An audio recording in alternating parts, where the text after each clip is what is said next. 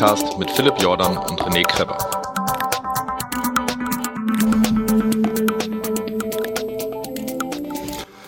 Hallo und herzlich willkommen bei Fat Boys One. Wieder eine Special-Folge und äh, sogar eine äh, Folge aus einer Folgenreihe, äh, ähm, die ich ja irgendwann mal durch meinen überschwänglichen Tatendrang mit ins Leben gerufen habe und am Ende äh, nicht mitgegangen bin. Und zwar Little Desert Runners Club mit dem Raphael Fuchsgruber. Herzlich willkommen. Wie geht es dir? Wir haben dich vermisst. Es war schade, Ach. dass du nicht mitgekommen bist. Ich fand's auch. Ich habe ja auf Facebook immer wieder die Fotos verfolgt. Und, bitter, ne? Ähm, das ist bitter.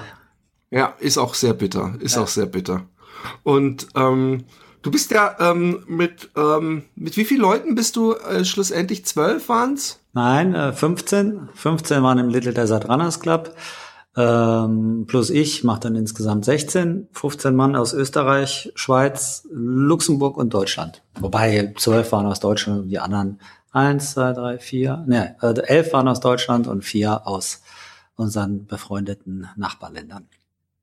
Cool. Und du bist ja mit praktisch äh, ähm, einer Gruppe Greenhorns, wie man glaube ich im Wilden Westen sagt, in die Wüste gezogen und kamst mit einer Gruppe Wüstenfüchse und sogar einer ähm, Wüstenkönigin zurück. Ja, ja, das ist, es ist ja alles noch relativ frisch. Das war schon, äh, ja, ich, die heißen ja sonst immer Green, nee, Greenhorns heißen die gar nicht, die heißen immer Rookies. Ich nenne die aber gerne Virgins, weil äh, so diese Jungfräulichkeit, das war ja so der, der der eine Ansatz, den ich für diese Geschichte hatte, ich habe ja mein zehnjähriges Wüstenlaufjubiläum mit diesem Rennen gehabt und habe damals irgendwie, also auch als wir in den Podcasts drüber gesprochen hatten mit dir, als du mitmachen wolltest, mich hat er so fasziniert, diese, diese Jungfräulichkeit der Leute, wenn sie sowas das erste Mal machen. Weil ich erinnere mich sehr gut dran, wie das bei mir vor zehn Jahren war, wie ich da heulend im Ziel stand. Ähm, jetzt über zehn Wüstenläufe später ist das immer noch so, dass ich, äh, äh, das ist mein Highlight des Jahres, ist die schönste Woche des Jahres. Ich freue mich darauf wie ein kleines Kind. Ich sitze jetzt aber nach so vielen Rennen selten am Schluss noch heulend auf einer Düne und freue mich des Lebens, also nicht heulend vor Schmerz oder Trauer, sondern heulend vor Glück.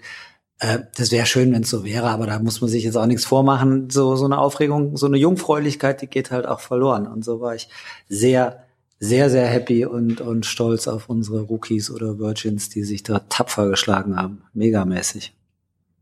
Wie, wie, ähm, ähm, erzähl mal ein bisschen, äh, wie, wie, wie, wie lief's denn ab? Ähm, ähm, hat ja auch, hat auch niemand damit gerechnet, dass, dass du gleich jemanden mitnimmst, der äh, eine äh, Wertung gewinnt, nämlich die Frauenwertung. Hm. Vielleicht muss ich die auch noch mal gesondert fragen, ob sie darüber erzählen will, weil das ist natürlich ah, eine bestimmt. Kirsten, Hammergeschichte. Kirsten, ja, Kirsten ist klasse.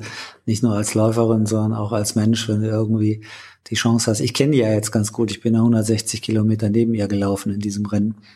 Äh, und wir sind in, wir waren aber auch vorher schon in sehr intensivem Kontakt. Also ich soll erzählen, wie lange möchtest du den Podcast haben? Zwei Stunden oder drei Stunden? Das müsste ich noch vorher wissen. Oh, eigentlich haben wir immer eine Stunde. Ach so, Mist aber auch. Dafür fange ich jetzt gar nicht an zu reden, weil das Rennen war jetzt schon, das war jetzt schon was Besonderes. Also so, so Wüstenrennen, da haben wir ja schon drüber gesprochen, da haben auch schon einige Menschen zugehört. Die sind schön, die gehen über eine Woche, über sechs Tage, über 250 Kilometer in dem Format. Wir waren in Namibia, in der Namib-Wüste, sind da große Teile auch am Atlantik lang gelaufen, der dort eine 2000 Kilometer lange Küste mit, mit Namibia bildet und äh, kein Mensch ist da, muss einfach mal vorstellen, 2000 Kilometer Sandstrand und kein Mensch ist da. Das ist irgendwie so geil. Sind durch Seehunde gelaufen, da gibt's dann Seehundkolonien und das sind dann nicht nur irgendwie 10 oder 20, sondern triffst das erste Mal auf eine Seehundkolonie.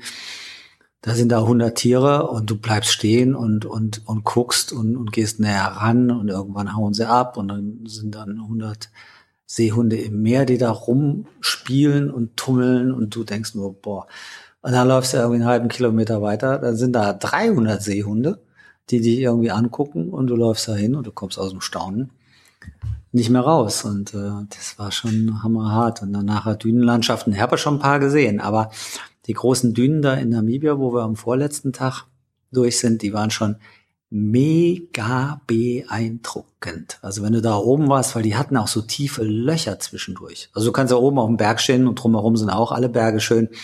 Das bringt dann nicht so viel, als wenn du irgendwo auf dem Berg stehst und drumherum ist alles ganz niedrig. Und da ging es halt in die Löcher runter. Da dachtest du, wenn du da runter kugelst, da kommst du nie wieder raus. Da müssten die dich echt mit dem Helikopter abholen, weil das so steil da runter ging. Das war schon, das war schon hammerhart.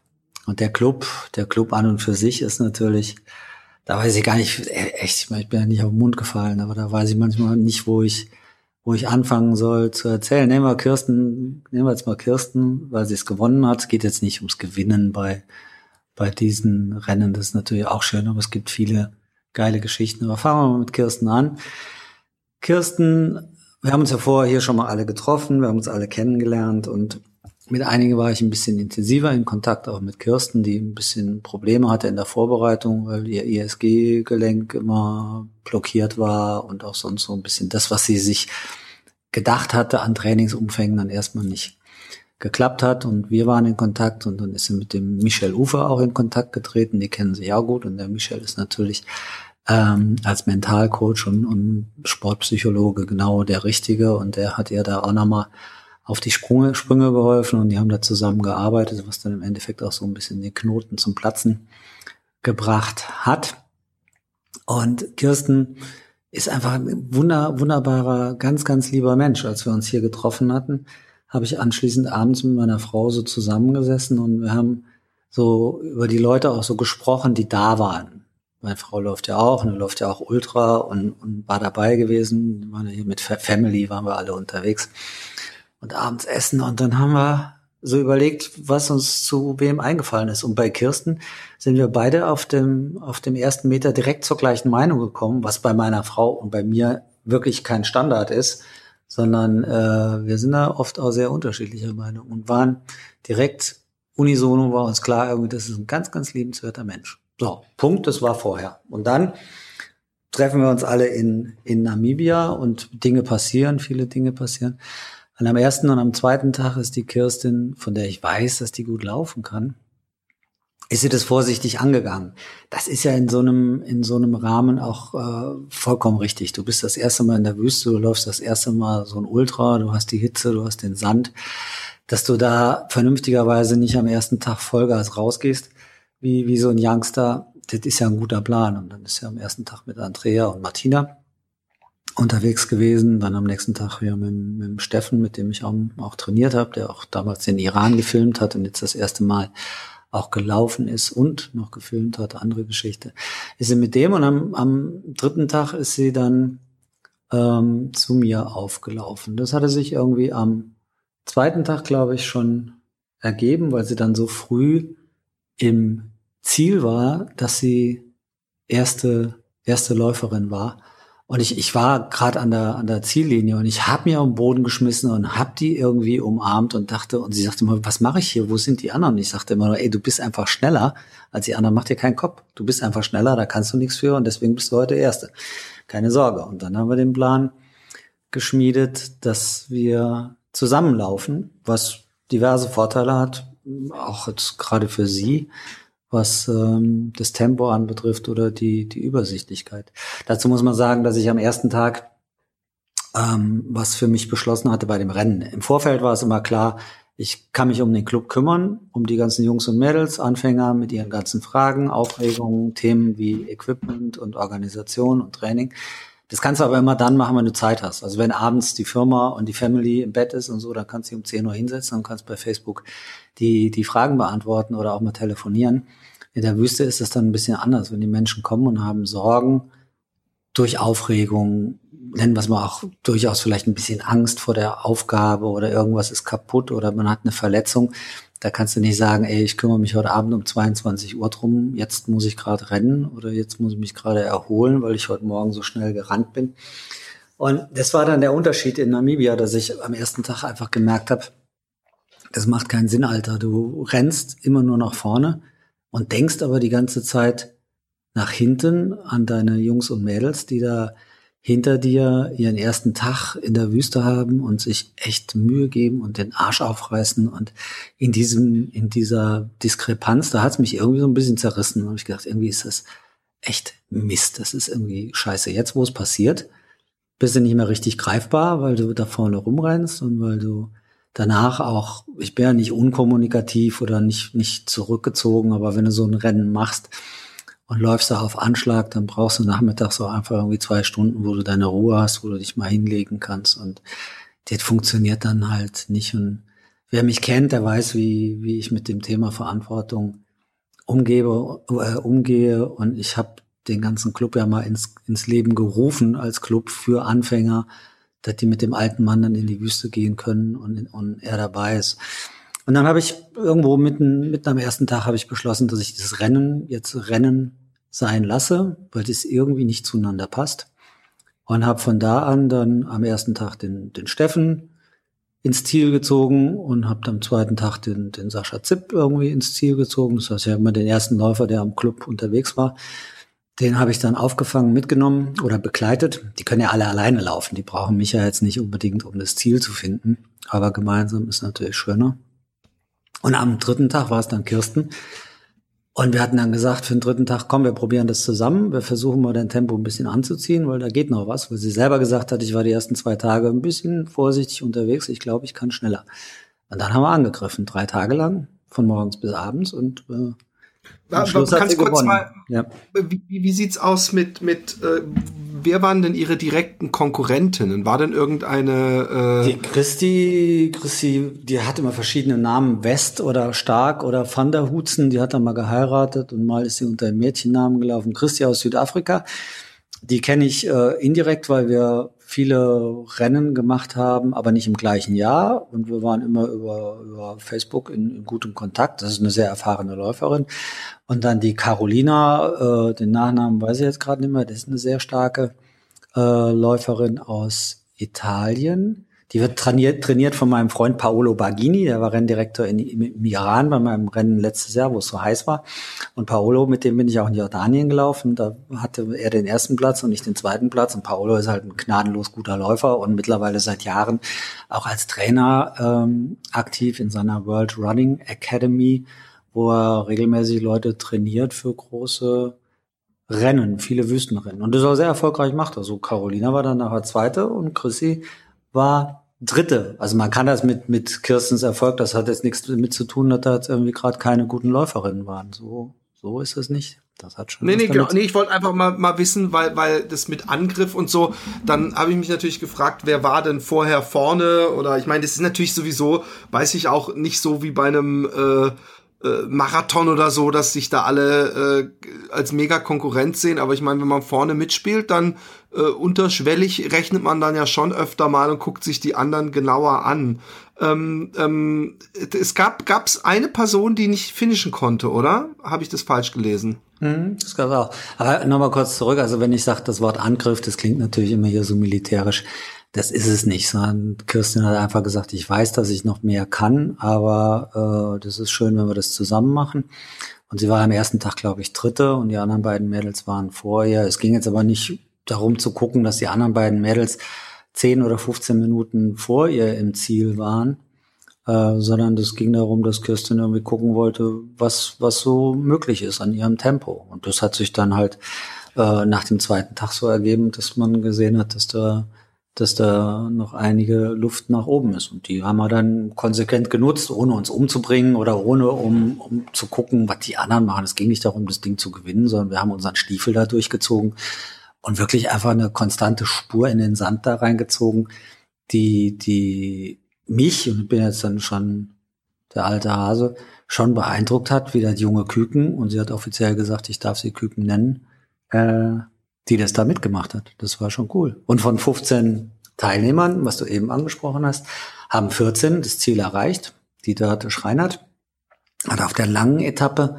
auf der viele aufgegeben haben. 15 Mann sind da rausgeflogen. Und da waren echt Jungs, in, in erfahrene, erfahrene Typen dabei. Also hier meine Kategorie, 50 Jahre, einige, einige Rennen schon gemacht und erfolgreich. Also auch mein, mein direkter Konkurrent in der Altersklasse der mir sonst irgendwie noch den Sieg streitig gemacht hätte, der, der musste aufgeben, den habe ich irgendwo eingesammelt, der war, der konnte schon nicht mehr richtig gucken, so dehydriert war der. Wie, wie, wie lang, ganz kurz, wie lang war die längste Etappe? 80, die lange, 70? Die lange Etappe war 81 Kilometer, die war an Tag, an Tag vier und der Punkt war, dass die sehr hart war. Dörte ist an Checkpoint 2 ausgestiegen, freiwillig, nicht rausgenommen worden vom Arzt und Dörte hat eine sehr, sehr gesunde und eine sehr aufmerksame Wahrnehmung äh, von sich selbst und ihrem Körper und ihrer Gesundheit. Sie ist auch im medizinischen Bereich tätig und sie hat für sich beschlossen, so, das, was jetzt kommt, das ist dann eigentlich nie mehr so gut, weil das wird jetzt irgendwie zu hart. Ich gehe raus und sensationellerweise ist sie ausgestiegen und hatte danach total gute Laune. Die hatte überhaupt keinen Stress damit. Sie ist, hat uns weiter mit all ihrem medizinischen Wissen unterstützt und davon hat sie echt viel, hat geholfen beim Tapen oder hat geholfen bei anderen Fragen. Dann ist sie mit dem Veranstalter raus und hat an den Checkpoints irgendwie die Leute mit Wasser versorgt und so und hat da gar nicht geknickt äh, die, den Rest der Woche verbracht, sondern mit sehr viel Spaß und Rat und Tat. Und es ist auch bewundernswert, weil ein Rennen zu machen ist bewundernswert, aber freiwillig auszusteigen und trotzdem mit guter Laune mit Rat und Tat zur Seite stehen, ist auch eine Leistung. Und die 81 Kilometer, den, den Drittplatzierten, den Ralf Crowley, mit dem habe ich auch schon ein paar Rennen gemacht. Und in der Regel ist er am Ende der Woche immer eine Stunde schneller als ich. Den haben wir überholt, den habe ich noch an der Hand genommen, weil der echt am Taumeln war ähm, und am Checkpoint Bescheid gesagt, dass die, dass die nochmal nach ihm gucken sollen. Da war kurz vorher ein Arzt bei ihm, mit einem Auto an ihm vorbeigefahren, hat mit ihm gesprochen und der Ralf hat gesagt, er geht noch bis zum nächsten Checkpoint und dann legt er sich hin. Und er hat dann danach erstmal vier Stunden flach gelegen, weil vollkommen dehydriert. Als der mich angeschaut hat, ich habe den noch nie so schrecklich gesehen und ich habe den das erste Mal 2010 habe ich den beim Rennen kennengelernt. Wir hatten einfach das wie, Thema. Wie kommt es? Man, man weiß. Ich erklär's, doch, auf, ich erklär's, nee, ich erklär's, ich erklär's, ich, nein, ich erklär's, ich erklär's. Ähm, das war eine Situation, die haben wir alle so, nicht alle kann ich nicht sagen, aber ich und viele andere so noch nicht erlebt. Wir sind die ersten 40 Kilometer, sind wir gegen einen Wind marschiert, der mit konstant mindestens 50 kmh gegen uns geblasen hat. Und dieser Wind war, ich habe keine offiziellen Zahlen, aber definitiv wärmer als 45 Grad. Und das musst du dir jetzt mal vorstellen. Der Wind, das war jetzt nicht wie Böen, sondern es war ein konstanter Föhn, der da lief und du konntest dich schon fast anlehnen. Ja, es gibt ein über 40 Foto von dir, wo du so gerade so aus diesem äh, äh, äh, Ding trinkst, was bei dir vorne im Rucksack drin ist, wo du sehr nach vorne gebeugt, wo ich gedacht habe, warum läuft er denn so nach vorne gebeugt? Äh, Da geht's doch gar nicht berghoch, aber jetzt macht das Sinn. Ja, du machst, wahrscheinlich dich, du machst dich kleiner. wahrscheinlich versuchst war das äh, wegen des Windes, den man natürlich auf dem Foto nicht wahrnimmt. Nee, da stehen ja keine Sträucher, sonst könnte man irgendwie sehen, wie da die Blätter durch die Gegend fliegen. Ja, intuitiv machst du dich ein bisschen kleiner, aber fairerweise muss ich auch sagen, dass Kirsten und ich sehr früh die Entscheidung getroffen haben, zu marschieren. Wir sind von diesen ersten 40 Kilometern sind wir, glaube ich, fast 30 Kilometer marschiert. Und das war die total richtige Entscheidung. Kirsten hat, also ich, ich war mir auch nicht 100 pro sicher, aber am Ende hat's gestimmt und Kirsten hat auch zwischendurch immer gefragt, wenn wir jetzt marschieren, was machen die anderen? Und ich habe gesagt, ey, die anderen, die jetzt laufen, die machen wahrscheinlich einen riesengroßen Fehler, bis auf die drei Spitzenläufer oder so. Und dann hat sich der Tag aber dementsprechend weiterentwickelt. Also Kirsten und ich sind marschiert wie die Sau. Ich kann es mittlerweile ganz gut. Früher war ich ein beschissener Marschierer. Kirsten hat sich dran gehängt. Und so sind wir bis zum Checkpoint 4, glaube ich. Dort hat es eine 90-Grad-Abzweigung nach links. Und da konntest du dann wieder laufen, weil dann kam der Wind halt von der Seite. Auf diesem nächsten Teilstück haben wir dann den Crowley eingesammelt, der bis dahin Zweiter in der Gesamtwertung war, ähm, weil der ist das Stück gelaufen. Und das kannst du echt nur als Spitzenläufer. Also der Mo Fustock, der das Rennen gewonnen hat, der ist vielleicht das ganze Stück gelaufen, aber ich glaube, das war auch der Einzige. Kirsten und ich sind am letzten Checkpoint auf den Drittplatzierten, auf den Joviana Spajic äh, aus Serbien, sind wir aufgelaufen. Das heißt, wenn wir fast 30 Kilometer marschiert sind, müssen die anderen im Grunde genommen auch marschiert sein, sonst wären Kirsten und ich nicht am letzten Checkpoint 10 Kilometer vom Ziel auf den dritten draufgelatscht. Und alle, die, die versucht haben, unter den Bedingungen das Ding laufend zu machen, weil sie den Ehrgeiz haben, in die Top 5 zu kommen oder welchen Ehrgeiz auch immer, die haben sich an dem Tag keinen Gefallen getan und deswegen sind da 15 Mann raus. Und wie gesagt, erfahrene Läufer, jetzt keine Rookies, sondern wirklich Typen, die schon fünf oder zehn Rennen äh, auf dem Buckel haben und mindestens so alt sind wie ich. Die hat's da zersemmelt und die haben uns nachher im Auto überholt und haben irgendwie etwas traurig gewunken, dass das Rennen vorbei ist. Shit, Mann.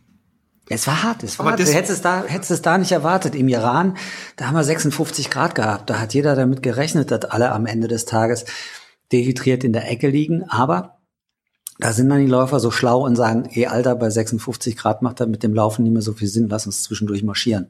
Und in Namibia denkst du, naja gut, die paar 40 Grad, Karacho Vollgas, raus mit den jungen Pferden auf die Weide, hier wird galoppiert äh, und dann liegen die, äh, die lagen in den Sträuchern drin. Die mussten die von Autos aufsammeln, weil die zwischen zwei Checkpoints sich einfach in die Sträucher gelegt haben zum Kotzen, weil sie dehydriert waren und fertig, wurden da rausgesammelt.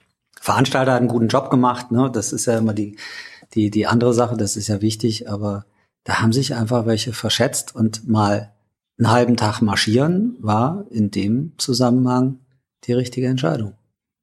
Was mich jetzt interessiert, was natürlich ähm, ähm, jetzt erstmal wegen Rennberichterstattung, aber mehr, weil ich auch ja in diesen Schuhen zumindest teilweise stand und dann nur im Endeffekt imaginär. Aber ähm, wie sieht's denn aus mit der mit der Truppe? Gab es irgendwelche Probleme? Gab es irgendwelchen Materialschaden? Irgendwelche Sachen, wo Leute dachten, Mann, hätte ich doch nur das mitgenommen oder ähm, ähm, nee. hiermit komme ich ja gar nicht zurecht oder war alles easy peasy?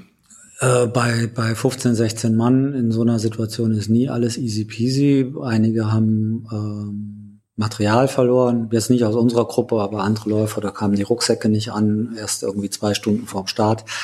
Äh, Sascha, den, der hatte eine ziemlich scharfe Kontrolle in Frankfurt am Flughafen, den haben sie komplett auseinandergenommen und bei dieser Aktion ist irgendwie, sind die Gamaschen irgendwie liegen geblieben, weil du musst ja dann alle Plörren auspacken und alle gucken sich das an und das weiße Pulver, da kommt dann sofort der Drogenhund und äh, was weiß ich, was die dann da immer alles sehen. Ist ja okay, die Kontrollen gibt es, die sind ja auch notwendig. Und da sind seine Gamaschen liegen geblieben und es war ein ziemlich sandiges Rennen und das ohne Gamaschen zu laufen ist schon doof. Dann haben wir halt irgendwie in Zwabogmund angefangen bei der Crew oder bei irgendwelchen anderen irgendwelche Behelfsmöglichkeiten zu organisieren oder Gamaschen, die nicht gebraucht werden. Und Sascha ist dann zwar nachher mit zwei vollkommen unterschiedlichen Gamaschen, aber mit zwei Gamaschen, eine von einem anderen Hersteller und ne, ist er dann gelaufen. Die meisten hatten zu viel dabei. Wir haben vor Ort beim, beim Check durch einen Veranstalter, habe ich nochmal angefangen, vorher auf dem Hotelzimmer mit, mit, meistens mit den Mädels, irgendwie die Sachen nochmal durchzugehen und Zeug wegzuschmeißen, weil es macht keinen Sinn, dass man da äh, äh, einen Rucksack mit zehn Kilo durch die Gegend schleppt. Wenn du siebeneinhalb bis acht hast, dann hast du alles, was du brauchst und du brauchst keine Bürste. Und manchmal war ich eine Situation war sehr schön. Martina hatte dann einen großen Kamm dabei, also Mädchenthemen, ne? So äh, Hygiene und so, da mische ich mich ja nicht ein mit Feuchttüchern. Das ist ja dann, da käme ich jetzt nicht so mit aus, aber mit Kämmen. Und sie sagte, ich braucht unbedingt einen Kamm. Und dann habe ich Martinas Kamm genommen und habe ihn einfach in der Mitte zerbrochen. Ich fand mich dabei ziemlich männlich. Äh, Martina fand mich, glaube ich, ziemlich. Und sie hat dann geweint. nee, die habe ich mit großen Augen angeguckt und gesagt, du hast doch nicht alles, doch mein Kampf, wieso machst du den kaputt? Aber so äh, sind wir dann nochmal über die Sachen durch, drüber gegangen und haben äh, ein bisschen Gewicht gemacht. Und ansonsten hat das geklappt. Und alles andere, es wird immer viel über Equipment und Ernährung diskutiert. Manche haben nach einer gewissen Zeit ihre, ihre, der Steffen hat, ist ein sauguter Läufer und ist ja am ersten Tag auch mit mir als erster vom Club da irgendwie reingekommen an Position neun oder so waren wir da. Äh, der hat's dann halt mit dem Magen gekriegt. Jeder hat so seine, seine Schwachstellen, ne? Und der ist ein guter Läufer und wir haben schön trainiert, aber nachher hat ihn halt der, der Magen ein bisschen gehimmelt und er musste auf der langen Etappe viel Zeit für Ruhepausen einlegen. Andere, der Sascha hat massive Bänder- und Knieprobleme gekriegt und hat es aber wie ein Mann aufrecht. Und dazu muss man Sascha kennen. Das ist halt auch einer, der richtig Muckis hat und richtig aussieht und auch äh, richtig tätowiert ist. Er hat das dann wie ein Mann mit äh, einer großen Anzahl Ibuprofen und anderen Tabletten irgendwie durchgezogen. So hat halt jeder dann, jeder dann sein Thema. Aber es kam, was wichtig ist, muss ja überlegen, ich meine, da sind 15, 15 Anfänger und nur Dörte steigt freiwillig aus jetzt mal ohne richtige Not, aber ihre Entscheidung vollkommen akzeptabel. Das fand ich schon, schon super. Und wir haben Leute dabei, die gar nicht mal so dem Schema entsprechen, was man so erwartet von dem Ausdauersportler. Nehmen wir als Beispiel Antje aus, aus Dresden. Die hat eine Stoffwechselerkrankung ein Lipodem, was irgendwie dazu führt, dass sie starke Fettansammlungen im, im Bereich Hüfte, Gesäß und Oberschenkel hat. Wenn du Fotos von ihr siehst im Netz, ist sie oben ein wunderschönes Mädel, sieht auch irgendwie ganz normal aus. Auf dieser, aufgrund dieser Stoffwechselerkrankung hat sie diese An Ablagerung unter Haut, Fettgewebe ist das. Da kann sie auch nichts mehr für, das hat auch nichts mit Ernährung zu tun, das ist ein gesundheitliches Problem. Und Antje hat mich vor über zwei Jahren angeschrieben, als das Buch äh, Running Wild rauskam, hat sie das in die Hände gekriegt und hat gesagt, sie würde so gerne machen, aber sie würde sich gerne mit mir da mal persönlich treffen wegen ihrer wegen ihrer Erkrankung. Und dann haben wir uns bei einem Konzert in Kamenz, irgendwo in Sachsen, da hat ein Künstler von mir hatte da eine Show gehabt und sie ist aus Dresden, haben wir uns getroffen. Und dann habe ich sie gesehen und natürlich ist sie zu schwer und hat jetzt gar nicht die Figur einer Ausdauersportlerin. Aber was beeindruckend war, war halt, dass Antje irgendwie ganz klare Vorstellung hatte, äh, was sie da macht, was sie will. Ihr war auch ganz klar, was sie dafür tun muss. Und diese, diese Klarheit, weil manchmal hast du natürlich irgendwelche Leute, die sind einfach nur, also es gibt Spinner, es gibt Leute, die sich übernehmen, es gibt alles Mögliche. Bei Antje war das Beeindruckende, diese Klarheit in ihren Gedanken zu dem Thema, auch mit den, mit den Themen und Problemen, die sie damit hat. In Dresden die Ärzte, wenn die reinkamen und sagt, ich möchte äh, an einem Wüstenlauf teilnehmen, dann haben die immer die Hände über dem Kopf zusammengeschlagen und haben gesagt, Frau Wenzel, kann es nicht irgendwie Aquajogging sein oder so, das, das funktioniert doch nicht. Dann habe ich sie hier mit meinen, mit meinem Doc hier, mit dem Orthopäden in Verbindung gebracht und, und der Frank hat sich das alles angeguckt und hat gesagt, orthopädisch spricht da nichts dagegen. Das wird halt anstrengend, aber das muss man halt vorbereiten. Und die anderen Freigaben von allgemeinen Ärzten und so, die lagen vor. Und Antje hat nachher, ich meine, du warst ja am Anfang in diesem Club mit drin und, und lange Zeit sah es ja auch so aus, dass du mitmachen könntest. Das hat ja dann leider nicht geklappt. Aber Antje hat ja dann auch, bevor wir nach Namibia gestartet sind, hat die irgendwann mal einen Post losgelassen mit ihrer Trainingswoche. Ey, Alter, wir sind alle tot umgefallen. Ich wusste es vorher auch nicht. Ich wusste, dass die fleißig ist. Die hat 20 Stunden in der Woche trainiert. Davon ist die 17 Stunden gewalkt und drei Stunden gelaufen. Keiner im Club, kein einer, selbst die Besten nicht, äh, haben 20 Stunden trainiert. Und das ist das, was ich meine mit der Klarheit. Ne? Die hat genau gewusst, was sie machen muss. Das haben wir lange und ausführlich, wir waren sehr intensiven Kontakt, haben wir gesprochen, haben gesagt, vergiss das mit dem Laufen. Das ist zwar eine Laufveranstaltung, aber dein Thema wird sein, dass du von morgens bis abends marschierst und so das Ding nach Hause bringst. Und ich glaube, dass du das kannst. Es kann immer was passieren. Du knickst um und die Bänder sind im Arsch oder so. Aber ich glaube, dass du das kannst. Es muss dir nur klar sein, du gehst morgen um acht raus. Und du wirst am Ende vielleicht aufgrund der Gewichtsproblematik eine der letzten sein, die reinkommen. Und als ich am ersten Tag beschlossen habe in der Wüste, dass ich das Rennen Rennen sein lasse, bin ich mit dem Steffen ins Ziel und hatte vorher schon beschlossen, ich werde mich jetzt um meine Jungs und Mädels kümmern, die draußen sind. Das heißt, ich habe mit der Sam, dem Veranstalter, gesprochen, ob sie einen Wagen frei hat. Und die Sam hatte ein Auto frei und dann bin ich mit dem Auto wieder rausgefahren, weil ich gesagt habe, ich möchte gucken, was meine äh, Mädels, die da wahrscheinlich ganz hinten sind, wie es denen geht, habe mir zwei Flaschen Wasser eingepackt und habe mich rausfahren lassen. Dann bin ich da rausgefahren und dachte, so abgeschätzt, ich treffe irgendwo nach 20 Kilometern, treffe ich Antje. Da sind wir da rausgefahren, da war der nicht 20 Kilometer weit weg, sondern war die nur 10 Kilometer vom Ziel entfernt. Wir sind fast an der vorbeigefahren, weil ich mit, die, mit der gar nicht gerechnet hatte. Dann bin ich da ausgestiegen mit den zwei Flaschen Wasser. Antje, Claudi daneben und habe gesagt, hallo, was macht ihr denn hier? Und ja, geht gut. Ich gebe weiter Gas. Dann bin ich hinter Antje hinterher marschiert. Ey, Alter, da musstest du, wenn die marschiert ist, da musstest du so konzentriert dranbleiben. Du hast eigentlich kaum eine Chance gehabt. Da musst du zwischendurch schon wieder an, an, anlaufen. Wenn ich es erzähle, kriege ich hier schon wieder totale Gänsehaut. Die hat so, das war ich gleich heulen an. Die hat, ehrlich, die hat so eine Spur da durchgezogen. Die ist am Ende dieses Rennens bei den Frauen den Top Ten gelandet. Das musst du dir mal überlegen. Krass. Und wenn du, wenn du Antje kennenlernst, diese Klarheit, und wenn du dann die Bilder, Bilder von ihr siehst, das ist echt eine Hammer-Story. So, lass mal kurz über das Wetter reden oder über Autos. Ja, Ach, ich kann, ich kann kurz nicht ablenken, dass, als, als du gerade von den Rucksäcken erzählst, ich musste dich ja ablenken, es hatte nichts damit zu habe ich gedacht, ich, ich bin inzwischen auch an diesem Punkt, ich, ich, ich äh, will ja diese, diese from äh, hier bis, bis Süddeutschland laufen. Ja, ich komme ähm, ja mit, du hast mich eingeladen. Und, genau, und, und, und ich weiß das nicht. Ich habe Doch, doch, natürlich. Ich will, dass du da ein bisschen läppsch daherreden, damit meine Tränen etwas schneller Genau.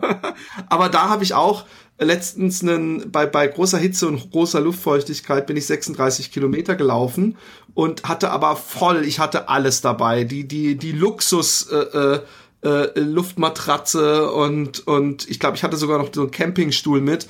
Und das war ganz gut, weil der Erfahrungswert war, ich nehme so wenig wie möglich mit. Hm? Also äh, ich, ich, ich, äh, ich, ich werde so viel wie möglich unterwegs mir Essen kaufen. Ich werde so viel wie möglich gucken, dass ich irgendwo ähm, in Bed and Breakfast schlaf und oder auf jeden Fall, dass ich so wenig wie möglich Essen alles mitschleppe. Ich habe gedacht, ich nehme mir für drei Wochen Essen mit und und wenn du da über 20 Kilo äh, mit dir rumschleppst, das ist einfach da, da, da ist der Nutzen dann, äh, und ich bin ja in der Zivilisation, ich bin ja nicht in der Wüste. Eben, das würde ja, würde ja jetzt gar keinen Sinn machen. Du kommst da, wo du langkommst, steht ja immer eine Tankstelle oder ein Kiosk und du kannst ja irgendwie bei jeder Pizzeria kannst du dir eine Pizza reinpfeifen.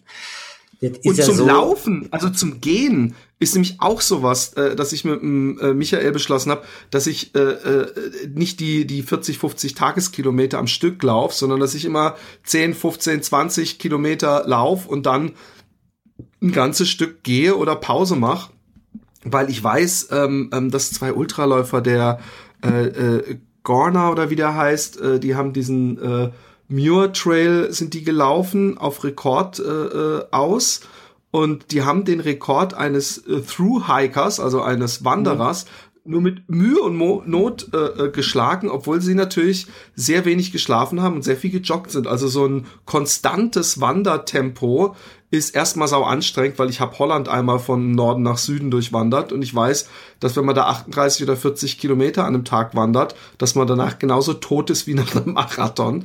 Und äh, ja, also nee, du bist nicht, du bist nicht genauso tot. Du bist dann zwar auch tot, aber du kannst am nächsten Tag weitermachen. Und wenn du einen Marathon läufst, ja. ist am nächsten Tag äh, immer so ein bisschen der Akku der Akku leer. Meine Antje ist das beste Beispiel. Die ist in, in Namibia von den 250 Kilometern. Ich habe nicht mit ihr im Detail drüber gesprochen, aber lass sie mal über 30 Kilometer davon gelaufen sein.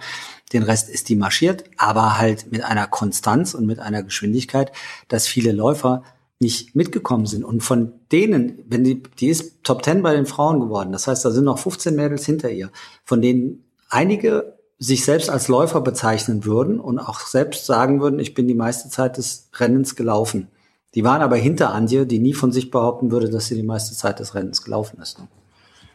Also da geht, da geht einiges. Das macht ja Sinn. Ich habe das ja nun auch schon oft genug erlebt, gerade bei so Überdistanzen, wenn du 260 Kilometer nonstop in der Sahara rennst, da musst du dich von dem Gedanken, ich bin Läufer und das hat was mit Laufen zu tun, musst du dich verabschieden. Da musst du einfach sagen, bei großer Hitze wird marschiert und nachts, wenn es kalt ist, äh, und dunkel wollte ich gerade sagen, aber wenn es kalt ist, dann gehst du halt laufen und dafür wird tagsüber wieder marschiert. Und das machst du dann drei Tage lang und dann bist du auch im Ziel. Aber nur laufend, also ich schaff das nicht. Nee, ja, vor allem wenn man nicht so, wenn man so viele Tage hintereinander, also ja. einen Tag schafft man das ja durchaus mal. Ähm, zu Thema Hitze und und und also ich habe mir nämlich auch unter anderem äh, dann gedacht, als es so heiß war, ähm, ich werde so früh wie möglich aufstehen. Ich werde jeden mhm. Morgen versuchen, um fünf loszulaufen oder um sechs, dass ich so wenig wie möglich in die Hitze reinlaufe im Juli.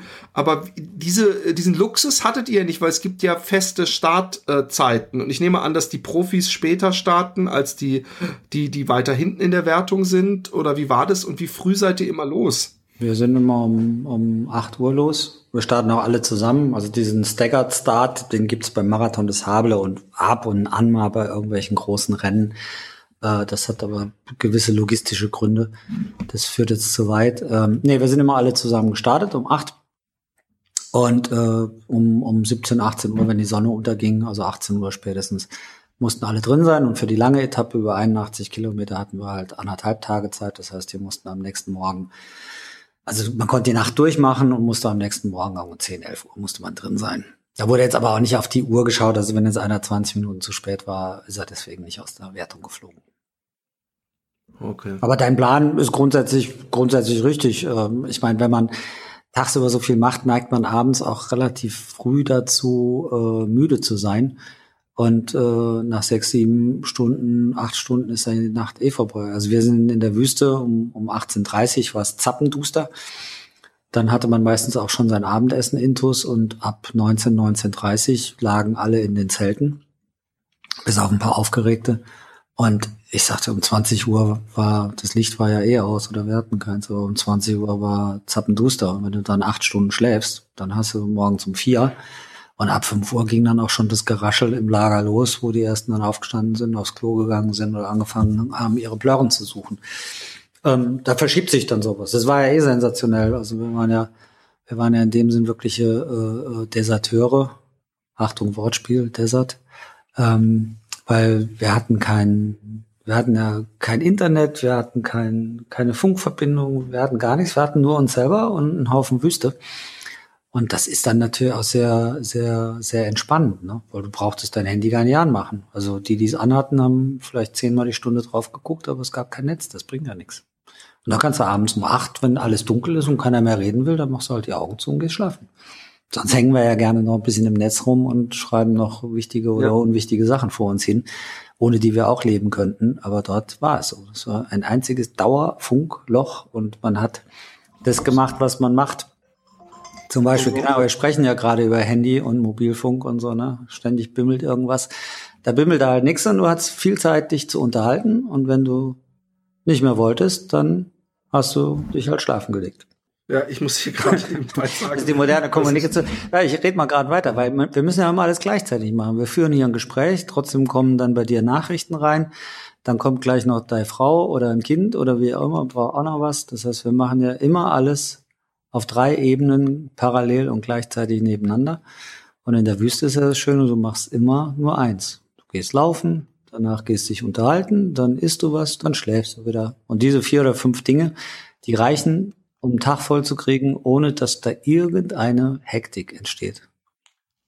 Ja, das ist meine, meine übrigens meine große Hoffnung. Ähm dass das, äh, ich mache mir natürlich extreme Sorgen. Ähm, ich bin ja immer noch praktisch jetzt in einer ähnlichen Situation wie mit dem äh, äh, Little Desert Runners Club, äh, dass ich, dass ich eine, eine Challenge vor mir habe, die viele, viele Tage geht, wo ich natürlich vorher noch keine praktische Erfahrung habe, wie mein Körper das macht. Aber ich sage mir dann immer, hey, ich muss nur laufen. Das ist das Einzige, was ich machen muss. Laufen und abends einen Schlafplatz finden. Im Notfall habe ich mein Zelt dabei oder äh, wie auch immer. Und de das macht's dann wieder so, das ist so mein einziger Comfort-Thought, dass ich dann gemütlich die Beine hochlegen kann, mich selbst massieren kann, trinken kann und, und relaxen kann den ja. Rest des Tages. Wenn ich hier einen langen Lauf mache und ich komme dann irgendwie nach 30 Kilometern zurück, dann heißt so, äh, duschst du dich, wir müssen mit den Kindern dahin oder gehst du noch einkaufen oder was weiß ich. Und, und äh, dann ist halt Stress angesagt und das habe ich da ja nicht. Und, und von daher, das ist meine große Hoffnung. Ja, das ist auch schön. Aber also wenn du fünf Stunden, also wir waren jetzt im, im Schnitt immer fünf, sechs Stunden am Tag unterwegs. Ähm, und du musst ja ansonsten noch nicht, nicht viel machen. Wenn du hier intensiv trainierst für einen großen Event, ähm, dann hast du ja trotzdem deine Firma noch nebenbei oder deine, dein, dein Status als, als Mitarbeiter einer Firma und Familie und sonstiges. Das ist so, die Leute glauben das ja nie, wenn ich sage, ich gehe äh, eine Woche in die Wüste laufen, 250 Kilometer und das ist mein Urlaub. Es ist echt mein Urlaub. Ich komme da in der Regel äh, so dermaßen gut gelaunt und entspannt zurück, äh, dass es meistens unfassbar ist. Also diesmal war es jetzt nicht ganz so, weil mich das mit dem, mit dem Club dann emotional doch irgendwie so, so mitgenommen hat, mit dem Thema Verantwortung, dass ich hier äh, erstmal ausgestiegen bin und hatte eine Gürtelrose direkt, äh, als ich nach Hause kam. Und vor Ort gab es irgendwie Probleme, da suchen wir noch den Fehler, weil ich ein bisschen viel Blut im Urin hatte, was aber keine Nierenstörung ist, das wissen wir jetzt schon. Ne? Nee, also ich kann, da kann ich, da bin ich inzwischen Profi. Ja. Äh, Blut im Urin, weil ich hatte Blut im Urin äh, zweimal ähm, dann bist du aber kein Profi, weil ich hatte irgendwie zehnmal Urin im Blut. Ja, nein, nein, aber dann, dann beim zweiten Mal über die Jahre, auch über länger. die Jahre meine. Ja und genau und und ähm, ich war bei einem äh, äh, bei einer Koryphäe in Deutschland, Dr. Pfeiffer, der selber übrigens auch Läufer ist und mhm. einige Ultraläufer, der aber vor allem Präventionsdiagnostik äh, macht, sprich der checkt einen aber so richtig richtig durch. Mhm. Und äh, der hat gleich gesagt, äh, sie wollen sich überhaupt gar keine Sorgen machen, weil ich habe mein, ich habe das letzte Mal und davor will ich dich bewahren, mhm. lieber Raphael. Das letzte Mal habe ich Blut gepinkelt, mein Arzt sagt, na, wir müssen eine Blasenendoskopie äh, mhm. machen. Und ich dachte, die Technik wäre wesentlich weiter, muss ich sagen. Ich dachte, ach, das wird schon möglich sein. Das wird so ein dünner Schlauch sein, dass das gar nicht wehtut. Aber äh, ich sag mal so so Bleistiftdicke und das, äh, dass, dass, dass diese Blase da nicht über den Mund äh, äh, untersucht wird, sondern der andere Eingang, das mhm. kann sich jedermann schmerzhaft vorstellen. Und da hat man natürlich nichts gefunden. Aber was ist, ist, ja, man nennt das ja schon mal hinter mir. Hm? Man, man nennt es eine Marsch im Globuli oder sowas. Mhm. Und das haben Soldaten auch sehr häufig. Und es ist, dass die Blase, äh, wenn sie leer ist, auch wenn man viel trinkt, wenn sie zu leer ist, dass die beim, beim Gehen so leicht aneinander scheuern kann und dann kann da ganz so ein Äderchen oder so ja. aufgehen. Das sind nie schlimme Verletzungen. Also natürlich solltest du trotzdem mal dich, äh, also ja, ja, ich bin Termin kein Arzt, aber, aber er meinte, ähm, ähm, weil meine Hausärztin hat lustigerweise mittags angerufen, ja, sie sollten doch noch mal so eine so eine äh, Blasenuntersuchung machen. Da hat er gesagt, glauben Sie mir, Sie müssen es nicht machen.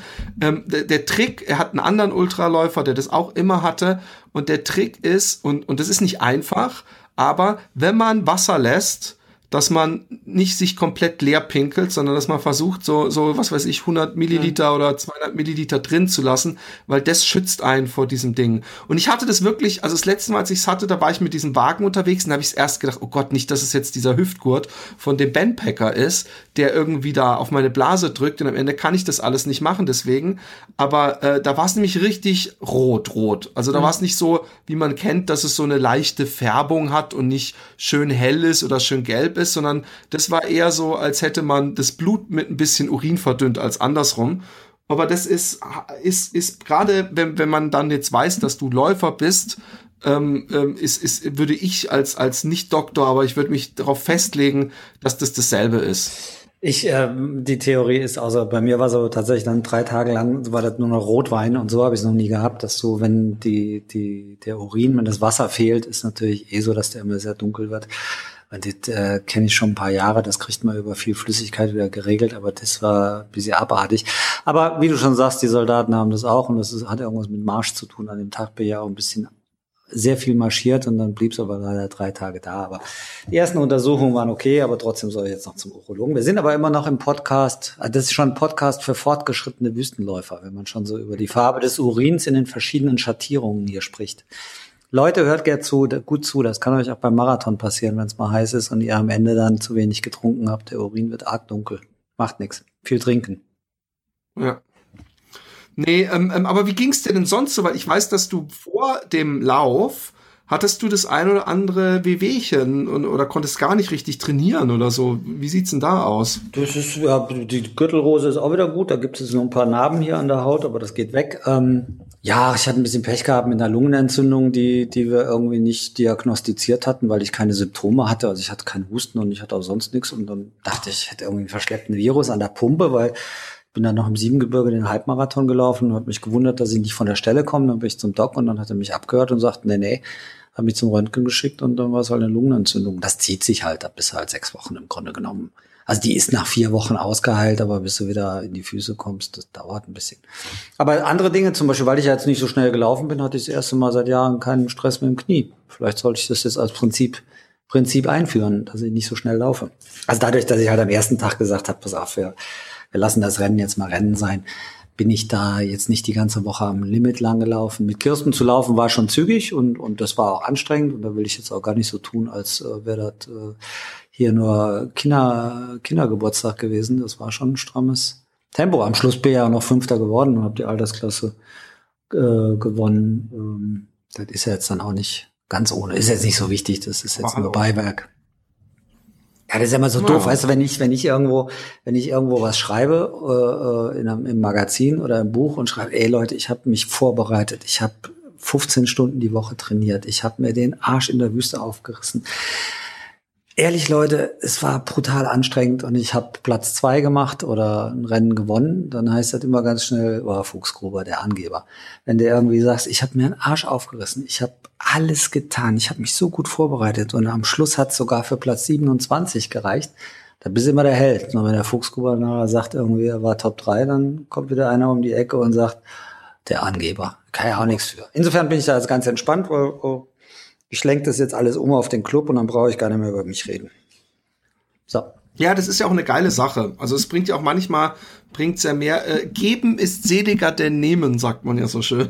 Auch ey, ich habe ich hab einen Mörder Spaß mit diesem mit diesem mit diesem Club gehabt. Ich habe auch vorher immer gesagt, ich ich gucke mir das an zu meinem Zehnjährigen und danach lasse ich es erstmal sacken, weil es so ein hochemotionales Ding ist. Und wie hochemotional es ist, das sieht man ja daran, dass ich hier aus dem Flieger steige und eine Gürtelrose habe.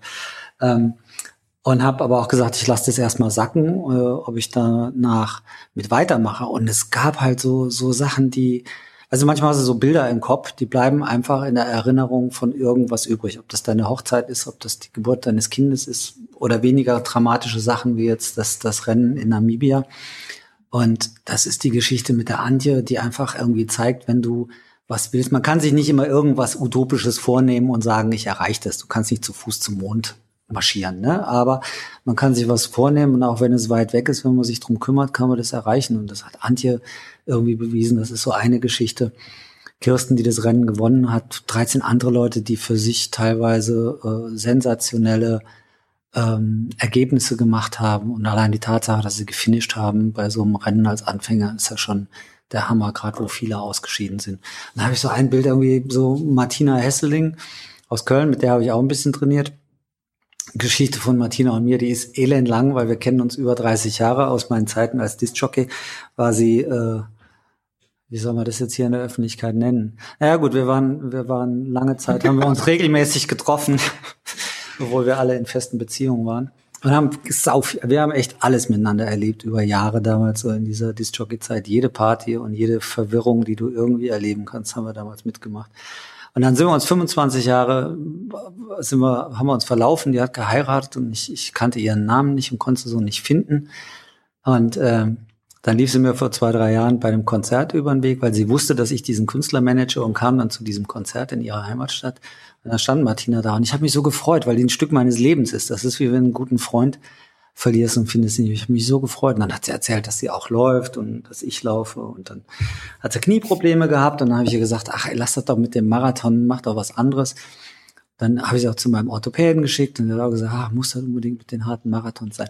Fazit ist, dann haben wir vom halben, dreiviertel Jahr darüber gesprochen, dass sie gerade so eine Laufserie in Köln in ihrer Altersklasse gewonnen hat. Und dann sage ich, ja, du läufst ja immer noch. Und dann habe ich gesagt, ja, kommst du jetzt mit nach Namibia. Was eigentlich erstmal ein schwachsinniger Gedanke ist, aber diese Ultraläufe sind anders. So, lange ausgeholt. Eins der entscheidenden Bilder, wo sich für mich irgendwie auch der Kreis schließt, dass dieser Little Desert Runners Club für alle, aber auch für mich, das ist ja auch wichtig, irgendwie so viel Sinn macht.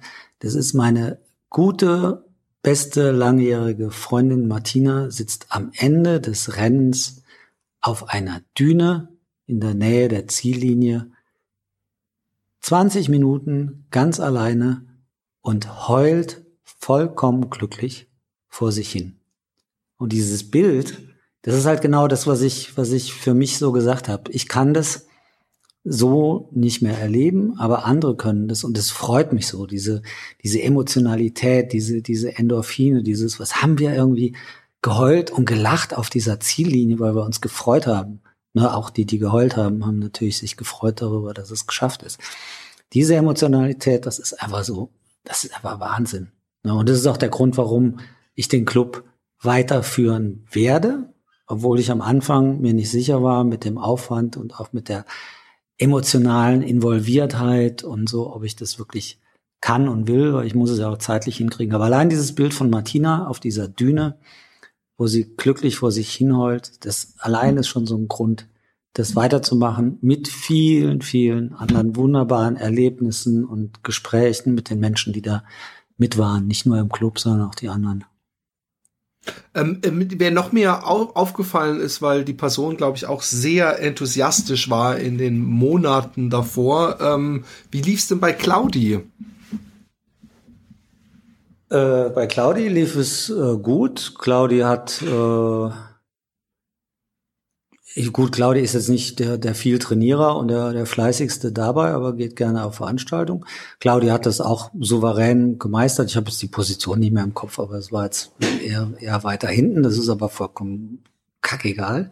Hat sich zwischendurch sehr liebevoll um, um Manon und Steffen gekümmert, die beide ähm, auch zwischendurch mal Probleme hatten. Und bei Steffen weiß ich es zumindest, bei Manu und vermute ich es, da weiß ich aber nicht genau. Ich will jetzt niemandem irgendwas äh, da unterstellen. Aber bei Steffen war es schon so, dass die Claudi ihn massiv bequatscht hat, als er darüber nachgedacht hat, das Rennen aufzugeben. Und Steffen hat auch nachher erzählt, wenn Claudia an der Stelle nicht so intensiv ähm, auf ihn eingeredet hätte, hätte er vielleicht das Rennen auf der langen Etappe hingeschmissen. Und Claudi. Aber er hatte auch Magenprobleme, oder? Ja, ja, er hatte auch, er hatte Magenprobleme und er, er konnte halt nicht mehr weiter, er konnte nicht richtig trinken, er konnte nicht essen.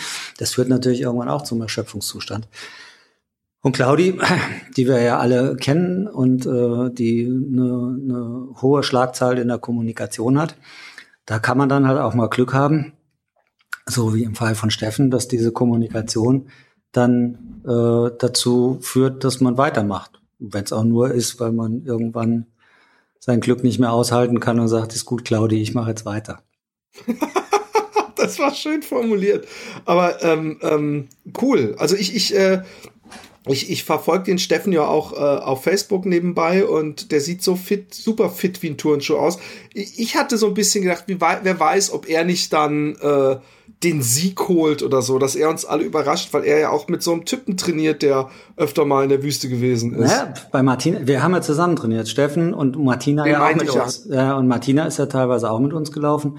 Und ähm, da hat man dann schon gemerkt, dass wenn Martina mit uns unterwegs war am, am langen Lauf, dass sie da immer schon im Limit langlaufen musste, während wir, ähm, wie das so sein soll beim langen Lauf, äh, entspannter unterwegs waren. Aber Martina aus Köln, von der ich eben sprach, ist vierte Frau geworden in ihrem allerersten Rennen, hat die Altersklasse W50 gewonnen in, all, in ihrem allerersten Rennen und hatte gar nichts. Die kann nicht so schnell wie Steffen und ich, aber auch sie kann konsequent, konstant irgendwas anbieten. Und Martina ist noch langsam gelaufen bei dem Rennen, weil sie die ersten zwei, drei Tage auch mit, mit Andrea unterwegs waren und die beschlossen haben, äh, wir rennen hier gar nicht am Limit, sondern wir wollen zwar zügig voran machen, aber wir wollen auch quatschen, erleben, fotografieren, wie, wie auch immer. Du steckst da nicht drin. Ich habe auch vorher gesagt, so der, der, der Kuno, der Mann von der Claudi, das ist ein guter Läufer und der, der Steffen ist ein guter Läufer und so meine Einschätzung habe ich gedacht, die könnten auch weiter vorne drin sein. Aber sinnigerweise hat der Sascha Zipp, der kräftiger Typ, also nicht, nicht dick oder sowas, aber muskulös, ne? also der tut auch was dafür. Äh, als ich den im Winter hier kennengelernt habe bei unserem Treffen, habe ich gesagt, ja, das ist ein harter Typ und der, der kann auch marschieren und der war auch beim Bund und der will auch irgendwie seine, seine Horizonte erweitern und an seine Grenzen kommen. Aber der ist insgesamt für die Wüste ein bisschen schwer nachher, um da vorne dabei zu sein. Und dann hat der Sack irgendwie 14 Kilo abgenommen bis zum Mai. Ne? Ist immer mhm. noch sehr muskulös, wenn du die Bilder siehst. Also ein Bild von einem Mann. Und das war dann nachher nach mir unser, unser bester Läufer. Hätte ich nie drauf getippt. Du steckst da echt nicht drin, was so passiert und wo die Leute die Talente haben und am Ende des Tages den, den Biss oder die Durchsetzungsfähigkeit oder die Klarheit im Kopf. Also rein theoretisch von Marathonzeiten her oder so hätten Kuno und, und Steffen da in die Top Ten rennen können, ist ihnen aber beim ersten Versuch jetzt noch nicht gelungen, was ja gar nicht schlimm ist und auch gar nicht nee, Ziel oder sonst. Nicht. Da geht's halt um die um die Einstellung. Du steckst da echt nicht. Ey, bei Antje, wir haben, ich habe immer gedacht, ich die die läuft da am Schluss vorm vorm Kamel. Also was sonst hier der Besenwagen ist, ist in der Wüste dann ein Kamel oder irgendwas Ähnliches. Und ich dachte mir, ich komme die da abholen am, am Ende des Rennens und dann kam die auch am, an dem nächsten Tag, an dem ersten Tag, wo ich sie in der Wüste abgeholt habe mit dem Auto, war sie zu schnell. Und am nächsten Tag wollte ich raus, da kam die mir schon gerade entgegen. Und ich dachte, oh Leute, ey, das gibt's doch gar nicht, das ist einfach unfassbar. Und jetzt bin ich irgendwie 3000 Kilometer in der Wüste rumgerannt auf Wettkämpfen. Oder so ähnlich oder zweieinhalb ist ja wurscht, aber jetzt kenne ich mich wirklich ein bisschen aus. Dass Antje so weit da vorne ist, never ever hätte ich das in irgendeiner Form erwartet. Krass. Auf jeden Fall. Ähm, mal abschließend, was, also du kannst noch kurz, wenn du möchtest, danach noch ein Fazit ziehen, wenn du, obwohl du hast jetzt schon so viele ähm, äh, Fazit gezogen.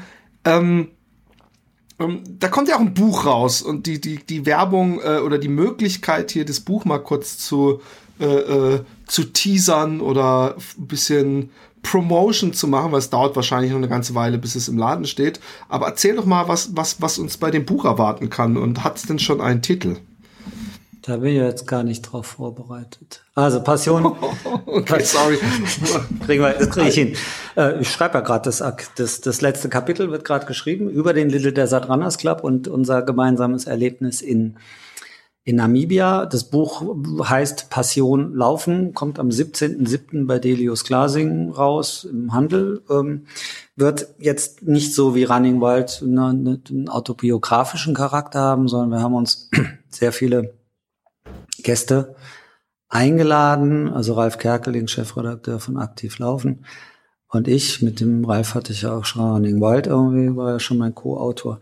Und haben es ist eine Art Handbuch, es ist aber auch ein Buch mit Geschichten, wo die Menschen ähm, sehr persönlich erzählen, was ihre Verbindung zum Laufen ist und was es ihnen gebracht hat und was es für sie heute bedeutet über Leidenschaft und Liebe ähm, hinaus. Wir haben hochkarätige Gäste, die ich immer noch nicht alle verrate, weil da sind Gäste dabei, da hat es mich selber flachgelegt, als ich, als wir die angeschrieben haben oder ich die angeschrieben habe und die dann gesagt haben, klar, machen, lass uns ein Interview machen oder ich erzähle eine Geschichte oder wie auch immer.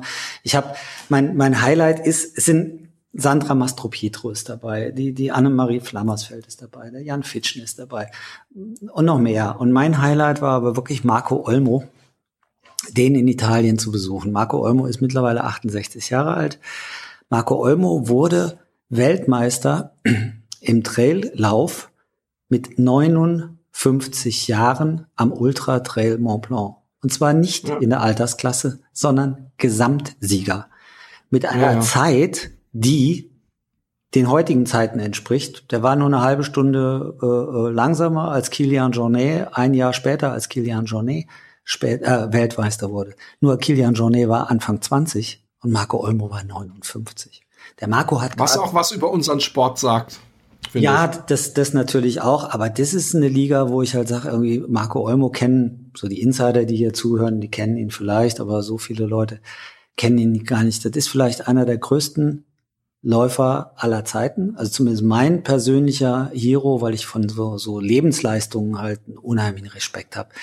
Der Marco hat gerade in Bolivien letztes Jahr im Oktober, November in der Höhe äh, ein Rennen gewonnen, gewonnen mit 68 Jahren. Okay, da waren jetzt nur 35 Leute bei, weil das irgendwie auf 3800 bis 4.500 Meter Höhe stattgefunden hat.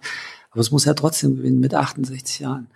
Und der Typ, dieses Interview in Italien, als wir uns da getroffen haben und so, das war so, ah, das hat mich echt so, so, wie, wie wenn, als wäre ich ein kleiner Junge und irgendwie ein, der Papa nimmt dich an der Hand und geht mit dir das erste Mal in den Zoo oder irgendwo hin. Ich bin da hin und dachte, ich führe ein Interview und bin dann nach Hause geflogen und dachte irgendwie, da hat mich gerade einer an die Hand genommen und hat mir das Thema Leben und Laufen und den Zusammenhang oder die Zusammenhänge, die es da geben könnte, in, in im Grunde genommen drei oder vier Sätzen einfach nochmal erklärt. So wirklich reduziert auf das Wichtigste, wie es mir gar nicht möglich wäre, das so zu, zu reduzieren, weil ich dann immer zu viel schreibe oder zu viel laber. Und es war äh, sagen, sagenhaft, ein sagenhaftes Gespräch. Ich habe da so viel, so viel erlebt. Und dann gibt's auch noch so noch ein weiteres Highlight, das verraten wir jetzt aber noch nicht. Äh, der ist dann auch noch dabei. Und es gibt Geschichten und es gibt von Professor Dr. Oliver Stoll, das ist der, der Doktorvater von Michel Ufer, gibt's ein langes Kapitel über Mental Coaching und den Umgang mit Krisen. Das heißt, ich beschreibe, wie ich das mache, jetzt über die Jahre, wie Fuchsgruber damit umgeht und was seine Strategien sind und die anderen ähm, äußern sich dann dazu und schreiben dann, wie man es noch besser machen kann. Oder auch zum Thema Ernährung, Dr. Wolfgang Feil, wir haben da der, der Orthopäde Frank Schmäling. Wir haben da einen Haufen Profis, die auch nochmal für die Leute, die vielleicht noch ein bisschen mehr am Anfang ihrer, ihrer Laufbegeisterung stehen, auch nochmal so ein paar Sachen zusammenzufassen, die wo wir immer davon ausgehen, okay, was ist denn jetzt die Anstrengungswahrnehmungsveränderung, ne? So, so Zeug, ne? Dass das halt nochmal so ein bisschen, werde auch nochmal auf die Anfänge eingehen, ähm, damit Leute, die neu dabei sind, auch die, die, die Chance haben, da beim Einstieg auch so die Grundkenntnisse nochmal zu erwerben. Geht auch um Prophylaxe im Sport, also warum, was man macht, damit man sich halt nicht die Knie kaputt macht oder wie Annemarie Flammersfeld erzählt, sehr, sehr interessant und, und ausführlich, wie man Bergtraining richtig macht. Zum Beispiel ein Thema, da bräuchte ich mich nie zu äußern, weil ich von Berglauf einfach keine Ahnung habe. Da ist es dann schön, wenn du Freunde dabei hast, die das richtig können und richtig wissen. Und Annemarie weiß darüber viel. Cool.